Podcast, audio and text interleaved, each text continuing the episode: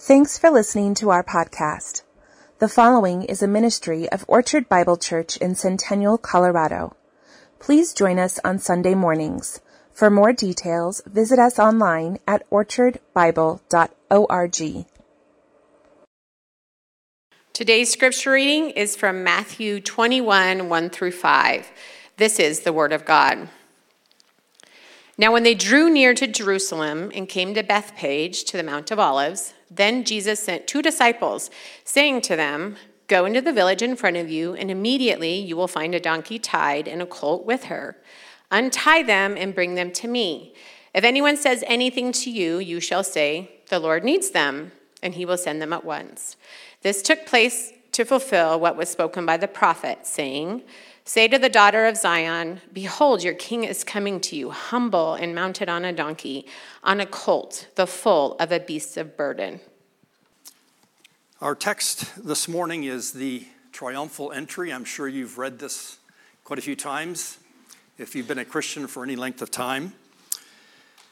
The triumphal entry is that of Jesus coming into Jerusalem on what we know as Palm Sunday, the Sunday before the crucifixion.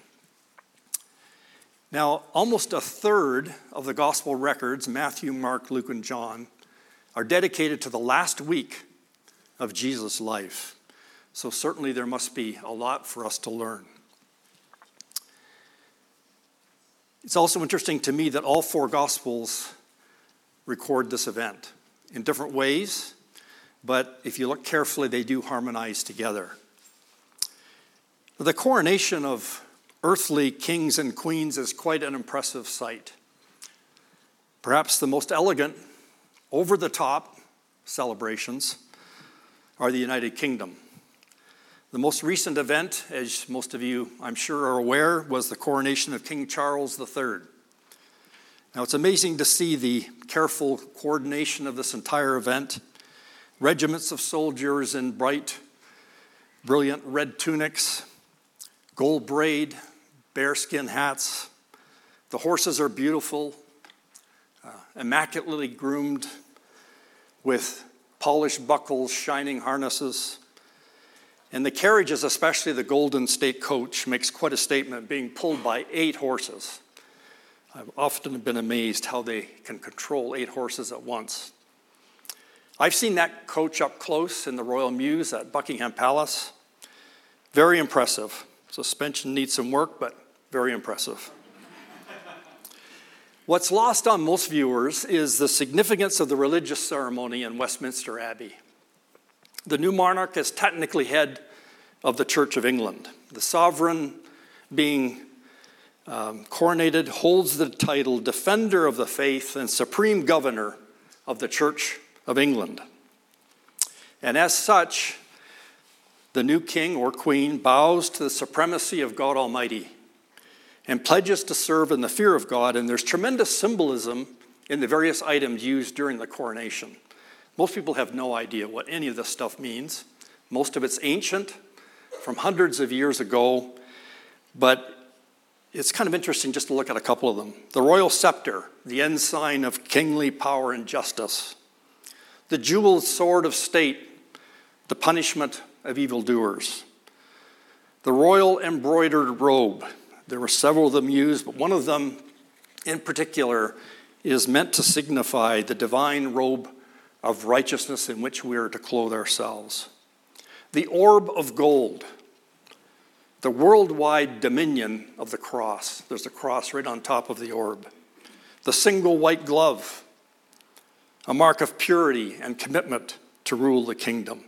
And then, of course, the ultimate private part of the ceremony, the anointing with oil.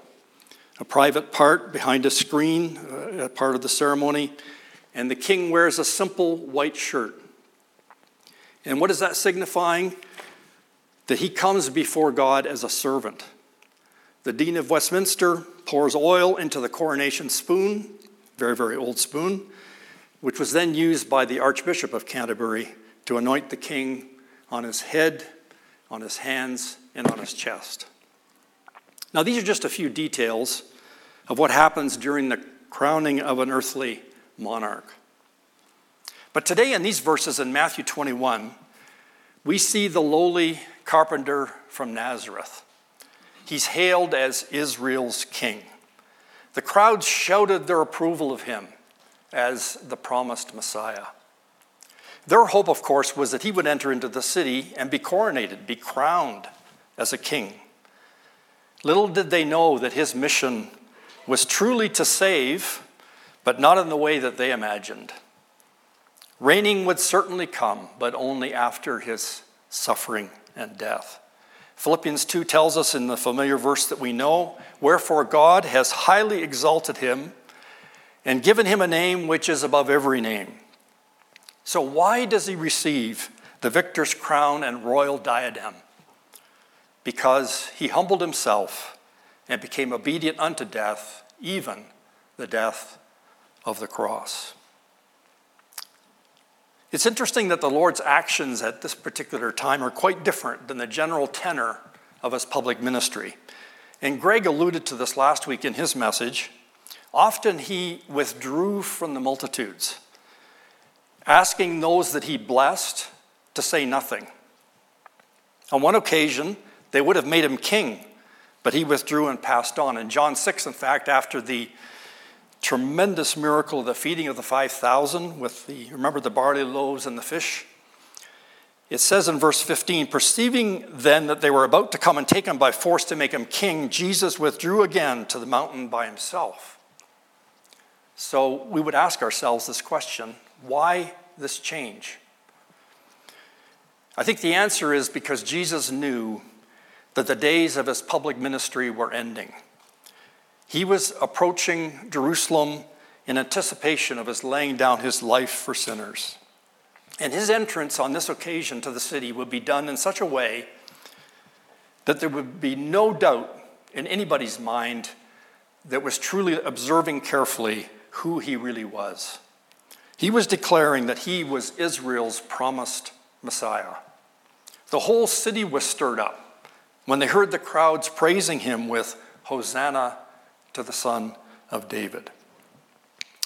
So, the geographical setting of this entry is also interesting, and this first chart that I'll put up may help to orient ourselves as we think about this entrance to Jerusalem. On the right, you see Bethany, and then a little bit further down the road is Bethpage, and then heading over the Mount of Olives into the city of Jerusalem.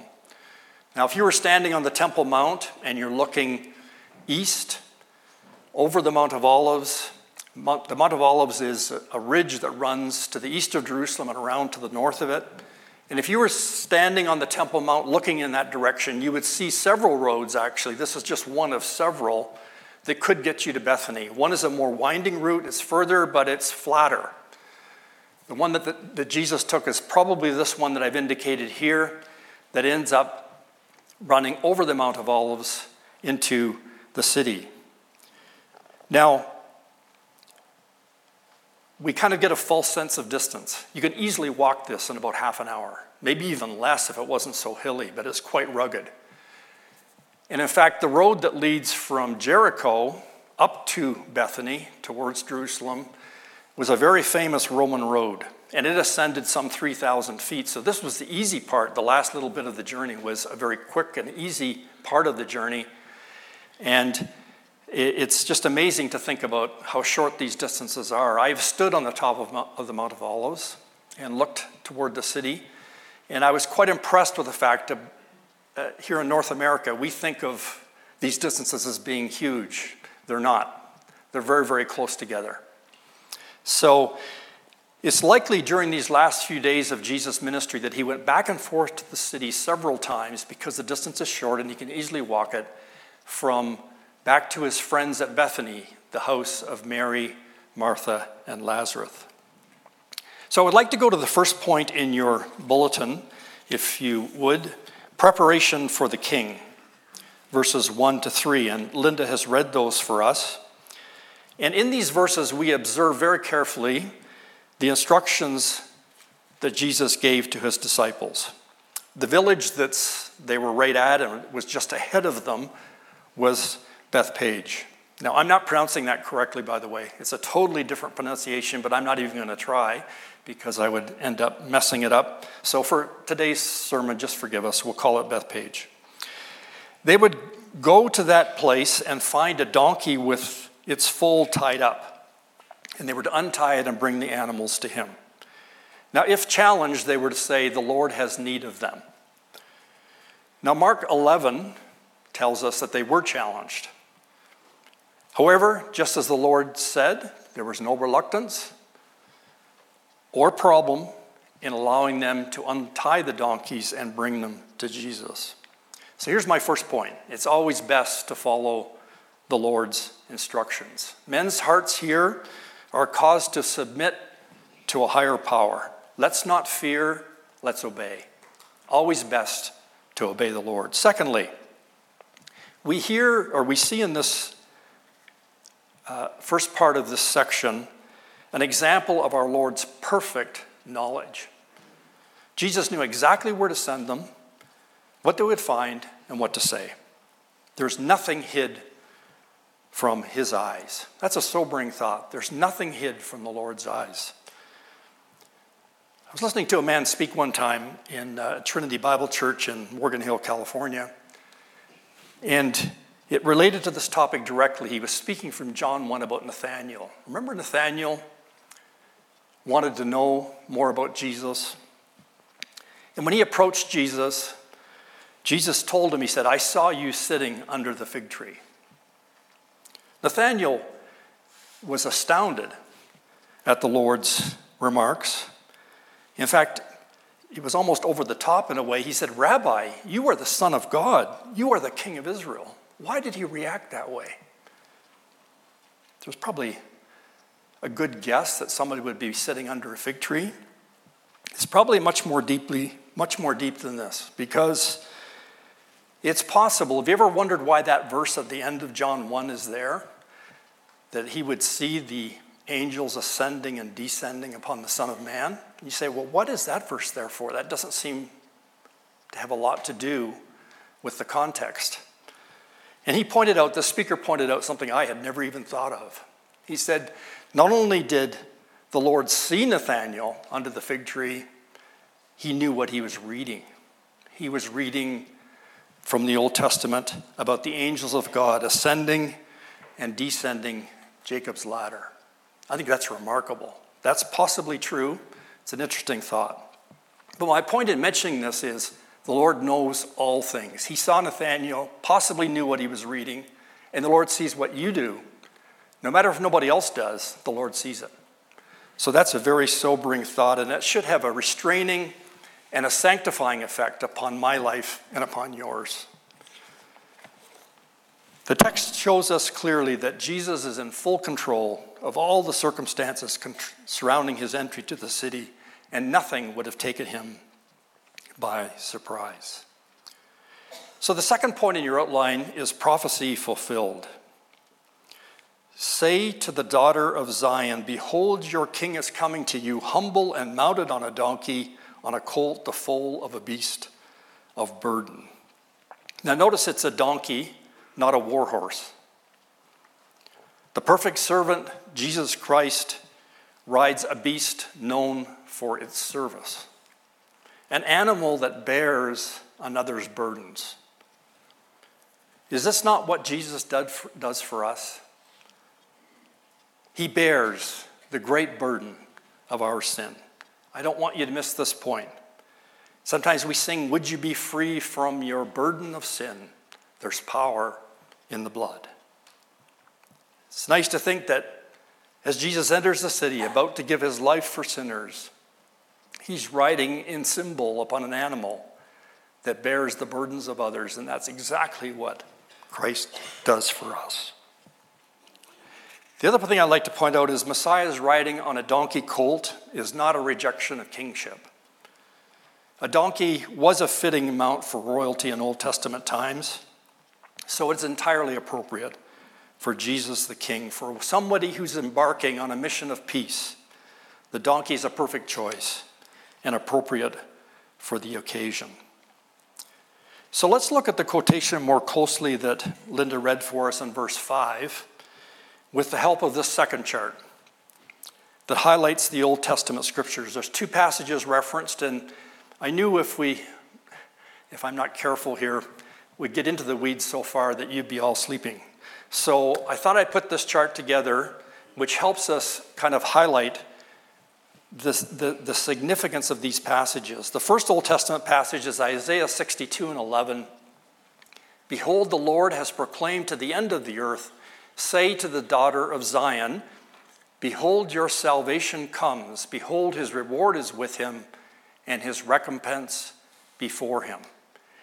And then the second verse that he's referencing, Matthew is, is Zechariah 9 and 9. Rejoice greatly, O daughter of Zion. Shout aloud, O daughter of Jerusalem. Behold, your king is coming to you. Righteous and having salvation is he, humble and mounted on a donkey, on a colt, the foal of a donkey. Now, the reason I've got those letters or words in red is these are the sections of these two verses that Matthew chooses to quote. So if we were to read the red, it's exactly what you have in your Bible in the ESV. Say to the daughter of Zion, Behold, your king is coming to you, humble and mounted on a donkey, on a colt, and the ESV says, a beast of burden. Now, daughter of Zion is a figure of speech in Hebrew that simply means the nation of Israel. But I want you to notice just a couple of things from this. Why is it, we ask ourselves the question, why is it that Matthew only quotes certain portions of the original text? I think it might be significant. You notice that references to your salvation and rejoicing greatly are omitted. I think there's a reason for that. The religious leaders, those that were responsible for the nation, had outright rejected, outright rejected all the earlier teachings of Jesus. The common people, yes, they did believe in him, and many did rejoice and sing his praises.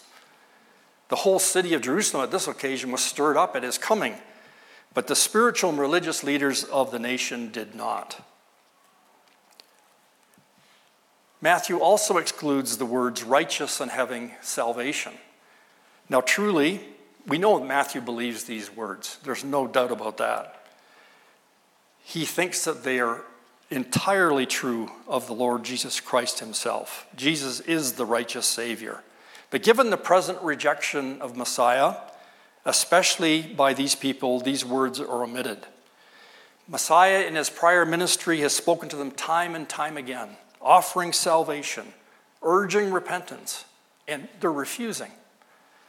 Israel will not receive salvation until repentance happens and they turn toward the promised Messiah, Jesus Christ.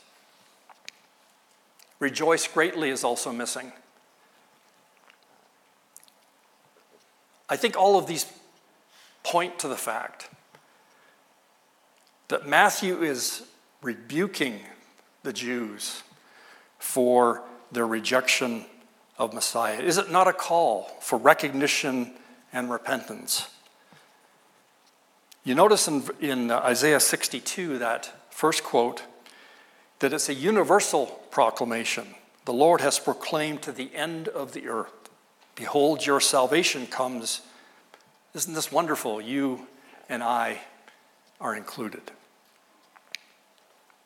If we return to Zechariah 9 just for a moment, I just want to mention verse 10, which again, Matthew does not pick up. But Matthew, uh, or, or, but verse 10, verse 9 rather, really points to verse 10 in that quotation.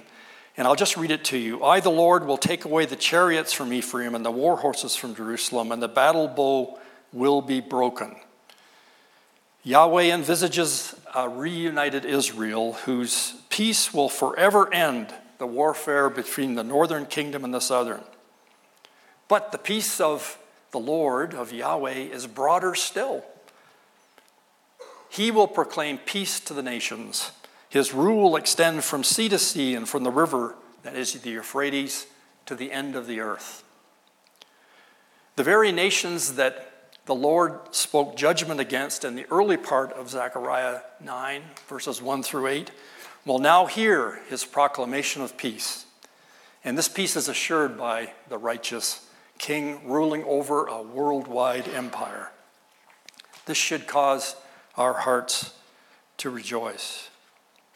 John picks this up nicely in his account of this occasion in John 12. The Pharisees exclaim, Look how the whole world has gone after him. Then certain Greeks, Gentiles, seek an audience with Jesus.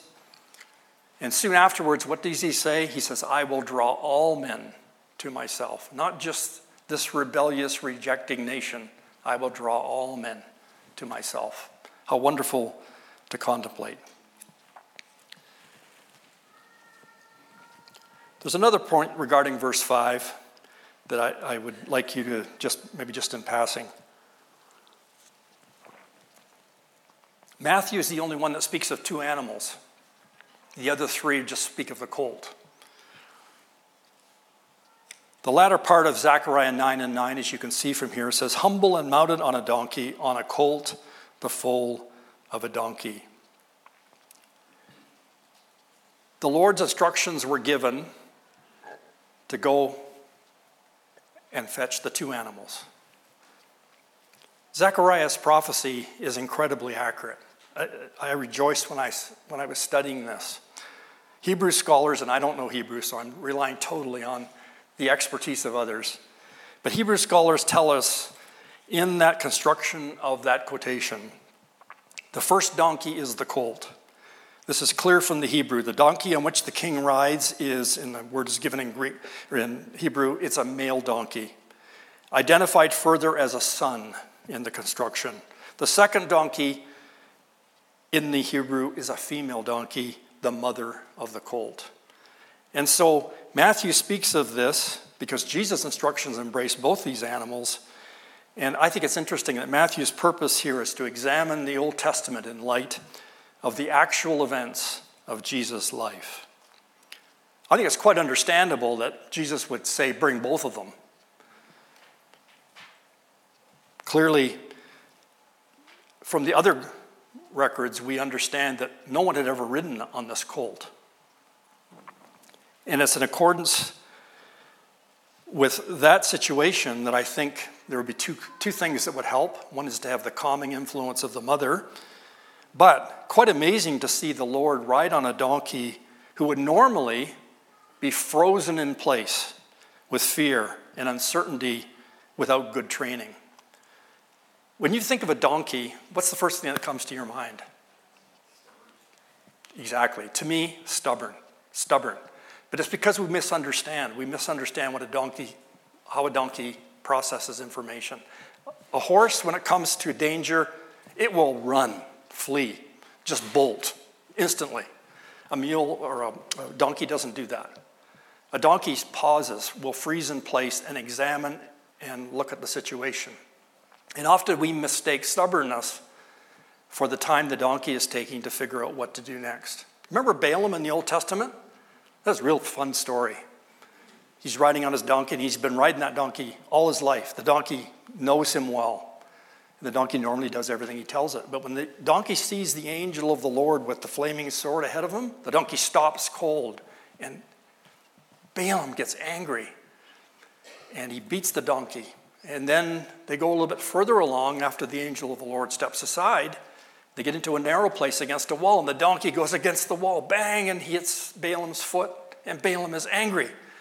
And he beats the donkey again because Balaam can't see what the donkey sees. The donkey stops cold because there's an uncertain situation ahead. And then finally, on the third occasion, when there was nowhere for the donkey to turn aside and go, the donkey finally is given power by the Lord to speak to Balaam and tell him how foolish he is. And Balaam's eyes are open and he sees the angel of the Lord. So I think it's really remarkable that our Lord has complete mastery of an animal that normally needs time to build up trust with its master. You don't just take a colt, a donkey colt, and just jump on it. You might find out you won't go anywhere because the donkey will not move. It doesn't know you, it doesn't understand what you're about to do. So, again, this shows the power of the Lord. Now, proclamation of Messiah, number three in your outline. So, I'm going to read verses 6 to 11. We haven't read those yet. The disciples went and did as Jesus had directed them. They brought the donkey and the colt and put on them their cloaks and sat on them. Most of the crowd spread their cloaks on the road, and others cut branches from the trees and spread them on the road. And the crowds that went before him and that followed him were shouting, Hosanna to the Son of David! Blessed is he who comes in the name of the Lord! Hosanna in the highest! And when he entered Jerusalem, the whole city was stirred up, saying, Who is this? And the crowd said, This is the prophet Jesus from Nazareth of Galilee says in verse 7 they brought the donkey and the colt, placed their cloaks on them, and Jesus sat on them, is in one rendering, but what the them refers to the garments that have been put on both animals. As I've just pointed out, Jesus rolled, rode the colt alone.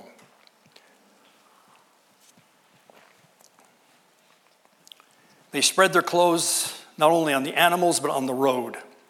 And others cut down branches from the trees and spread them on the road. And all this was done to honor Jesus as a great triumphant person entering Jerusalem at the season of Passover. It's interesting, Donald Wiseman, in his commentary on Kings, says of the spreading out of garments for Jehu in 2 Kings 9, the act of spreading out the garment was one of recognition, loyalty, and promise of support. Now, in our culture, I think the closest thing to this is the red carpet where we think VIP as soon as we see that, somebody important. And this is what they're doing is, it's, it's a symbol and a sign of respect. Now, carrying palms and other branches was emblematic of victory and success. In fact, in the intertestamental period, when the time of the Maccabees, the Hasmoneans, when they were victorious against the Greek oppressions, oppressors, Antiochus IV, and eventually they liberated Israel and Jerusalem, and everybody was happy and rejoicing. What does it say there? It was a cause for great celebration, and it says, On the 23rd day of the second month in the year 171, the Jews entered the citadel with shouts of jubilation, waving of palm branches, the music of harps and cymbals, and so on. And then in Revelation 9, in our Bibles, Revelation 9, verse, or 7, verse 9, the innumerable multitude in heaven from every nation praise the Lamb, clothed in white robes with palm branches in their hands. Interesting. Hosanna to the Son of David. That's what they said. In part, other things were said as well, but this was open messianic adoration of Jesus. So, this chart entitled Psalm 118, the third chart, they look to Jesus for salvation. Hosanna means, as you can see uh, here in this chart, save us, we pray, O Lord, or save now is another way to look at it. And then Psalm 118 goes on to talk about, O Lord, we pray, give us success. Blessed is he who comes in the name of the Lord. We bless you from the house of the Lord. Now, it's interesting that this is part of a series of Psalms that were every time Passover was held, they would sing these psalms. So they knew these words really, really well. This was not just something they didn't, like just came out of nowhere. This, these were familiar words. But it's interesting that they ascribed them to the Son of David, Jesus Christ the King.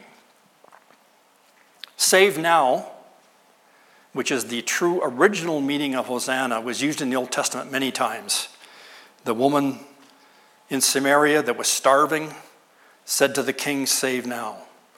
The wise woman of Tekoa that Joab put up to his big scheme to get David to take Absalom back, she said, Save me, O king. That's the same word, Hosanna. Over time, the invocation, the, the word Hosanna really became an invocation of blessing, and the meaning changed a little bit, even an acclamation. And I like the original meaning better save now, because that's what the people were really saying save now, and that's what we need to say save now. It's a cry for, from the people, a cry for deliverance and help. And the other gospels emphasize different things that are said, but the message is the same Hosanna in the highest. Mark says, Blessed is he who comes in the name of the Lord, blessed is the coming kingdom of our father David. Luke says, Peace in heaven and glory in the highest. So, what was the result of this noisy proclamation? The whole city is stirred up and says, Who is this?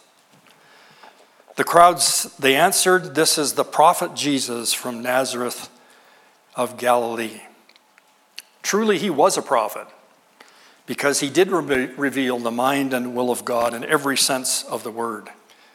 But I rejoice to think about this Matthew treats him as far more than a prophet. Matthew tells us in chapter 2 in our journey through kingdom life what did he say? They shall call his name Emmanuel, God with us. Not just a prophet, God with us. In Matthew 3, the wise men came from the east to Jerusalem saying, Where is he? Who's been born king of the Jews. Born king. So, this, so the shouts of praise and worship were entirely appropriate. Matthew knows who's entering at this time. Now, the Fourth point in your outline, and we'll move along very quickly through these last few points purification of the temple. Let's read verse 12, 13 after the entry. And in fact, this is probably the next day, Monday. You'll see that if you, if you harmonize all the Gospels and what happened when. But uh, Matthew has got a purpose, I believe, in combining these all together to show what Jesus did. It says in verse 12, And Jesus entered the temple and drove out all who sold and bought in the temple, and he overturned the tables of the money changers and the seats of those who sold pigeons. He said to them, It is written, My house shall be called a house of prayer, but you make it a den of robbers. Matthew, or, uh, Jesus throws out of the temple all those who bought and sold for the second time. Because John 2, right at the beginning of his ministry, he went in and he called it a place of merchandise. The next time, this time, he calls it a den of thieves. So not only was it a place of trade, it was a trade of, it was a place where exorbitant prices were charged for animals pre approved for sacrifice. No wonder he called it a den of robbers because the religious establishment had a stake in this. They were getting a cut. And so they didn't want to see any of this overturned or stopped because they were getting rich through this. And I was thinking about how many have there been since whose objective is to make money off spiritual things. Paul warns us in the letter to Timothy to watch out for those who imagine godliness as a means of gain. There are religious leaders in our day who are busy making all kinds of money under the pretext of doing God's work. We need to guard ourselves against that. Jesus says it is written, My house shall be called a house of prayer. Now, we should endeavor to make sure our places of worship are truly houses of prayer and praise, not a commercial enterprise. I think it's just another point, and then I'm going to pass on.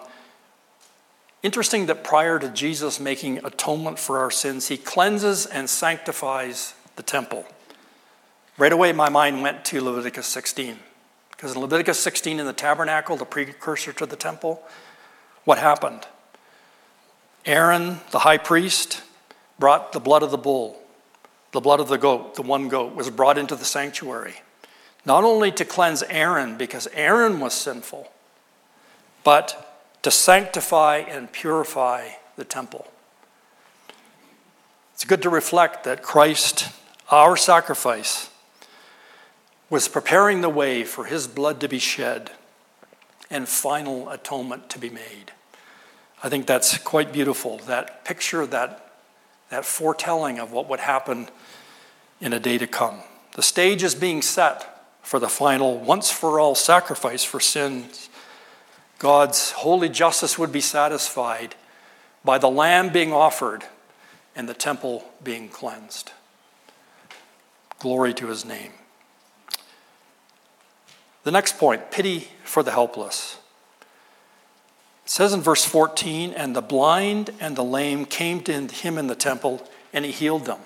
You know, we just read this real quick and we say, well, we've seen a lot of that already, so we tend not to maybe pause there. We need to remember that for the most part, these people, these afflicted people, were not welcome in the temple. In fact, if you go back to Leviticus, the restrictions for priestly service excluded such people with physical infirmities from becoming priests or serving in that way. However, the Jews gradually applied these rules to the larger population.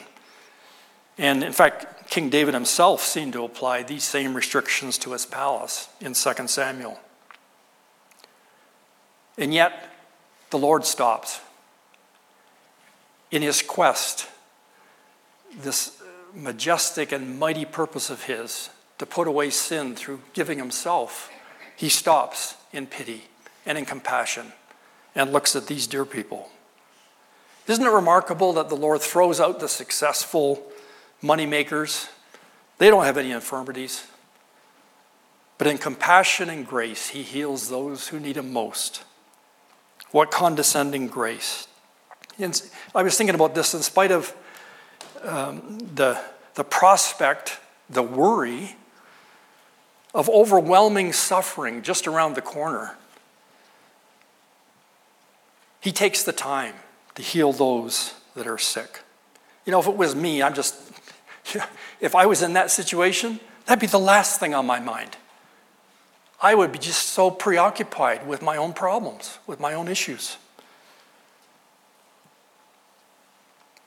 I couldn't think of any better title than Pity for the Helpless.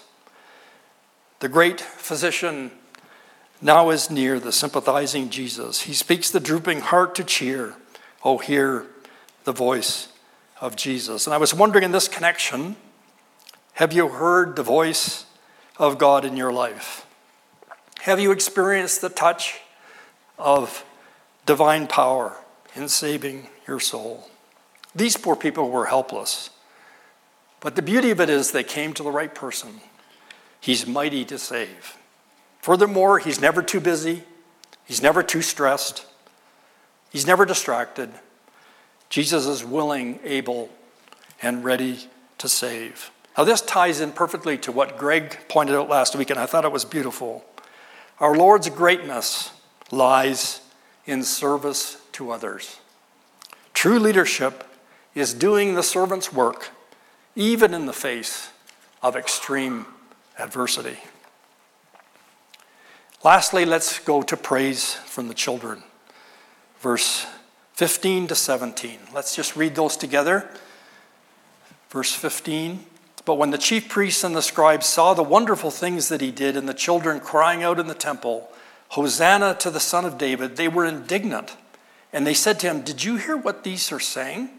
And Jesus said to them, Yes, have you never read? Out of the mouth of infants and nursing babies you have perfected praise. And leaving them, he went out of the city to Bethany and lodged there. Now, the children, no doubt, were copying the adults. Children do this all the time. I think that's quite probable. Perhaps even from the day before, as I've mentioned, saw all of this commotion. They saw Jesus re enter the city and come to the temple again. And they say here in these verses, crying in the temple, Hosanna to the Son of David, Hosanna to him. Possibly these children were associated with many of the traders that were in the temple court. Who knows? In any case, the Pharisees were absolutely indignant. And they scornfully, you just see the, the the malice in their, in their remark. Scornfully asked the Lord, Do you hear what these children are saying? And you know, the answer they got was totally unexpected. I think totally took these leaders by surprise. Out of the mouths of infants and nursing babies, you have perfected praise. In other words, these little people, these little ones, have more insight into who Jesus was, the true Messiah, than the religious leaders. They were spiritually blind. They didn't come to the Lord like these previous people I just mentioned, looking for help. They thought they could see everything but they were spiritually blind. And not only that, but they were obstinate in their refusal to acknowledge his mighty works. And I was thinking how often the Lord used children as his object lessons. Remember, the disciples kept, whenever the Lord would talk about his suffering in Jerusalem, I think it's quite remarkable. Every, almost every occasion he did that. And, it, and, he, and as he went through his ministry, he gave them more and more detail about what was about to happen. Every time that came up, they start looking at one another and say, Who's going to be the greatest in the kingdom? Almost every time. I think that is just amazing. And yet, Jesus turns to them on one of those occasions and says, Unless you turn and become like little children, you will never enter the kingdom of heaven. So it's, it's interesting that um, the religious leaders need a child, the illustration of a child, to point them in the right direction. Children can help us tremendously in their attitude, their dependence, their implicit trust. That's what we need implicit trust in the Lord. Believe what He says, acknowledge Him as our Savior, and rejoice in Him. Sometimes that's why sometimes it's so easy for children to understand the gospel compared to mature people. They haven't had a chance to develop all the pride and the independence that comes with experience. And so his answer silences the religious leaders, and Jesus departs again for Bethany and lodges there. The final countdown has begun. Passover is only a few days away. And Jesus will return again to Jerusalem from Bethany to continue his journey toward the cross. And we'll see more of this next week. The parable of the fig tree is very interesting. Please stand with me as we close in prayer.